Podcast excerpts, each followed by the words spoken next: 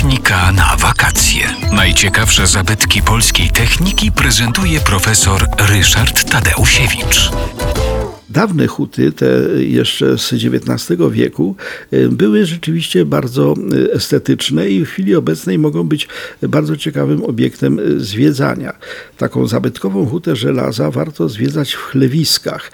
To jest mała miejscowość nieopodal Warszawy, a ta huta stała się oddziałem Narodowego Muzeum Techniki w Warszawie i tam do zwiedzania jest między innymi wielki piec opalany węglem drzewnym. Jeden z ostatnich na świecie takich pieców, bo w tej chwili e, wielkie piece opala się e, koksem oczywiście i w związku z tym e, uzyskuje się wyższe temperatury. Natomiast no, w okolicach tych chlewisk węgla nie było, natomiast były lasy, więc wyrąbywano lasy, robiono węgiel drzewny. Nieopodal była w Słopskiej Górze kopalnia rudy żelaza.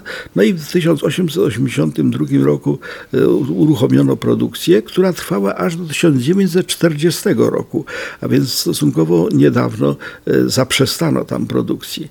E, jest tam bardzo wiele rzeczy do zwiedzania, dlatego że właśnie ten taki no, zabytkowy, ale jednocześnie bardzo ciekawy e, obiekt przemysłowy oferuje zwiedzającym wiele atrakcji.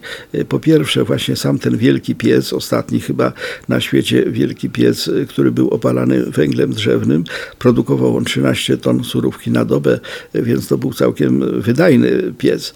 Y, można zobaczyć również tak zwaną wieżę wyciągową, bo na to, żeby zasypywać do pieca i, ten, y, i tą rudę, i y, te, te, ten no, paliwo w postaci tego węgla drzewnego, wciągano to na górę właśnie do takiej wieży wyciągowej. Tam jest w tej chwili bardzo piękny taras widokowy, można obejrzeć taras, całą, całą tą, tą hutę, ale także i, i okolice, po prostu bardzo, bardzo ładny widok.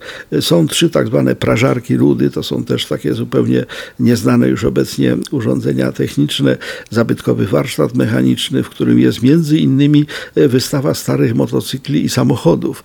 No a ponadto jest e, zabytkowy warsztat mechaniczny, zabytkowe maszyny do obróbki metalu, no i generalnie e, no, miejsce, gdzie można oswoić się z hutnictwem, kiedy było ono jeszcze piękne i młode.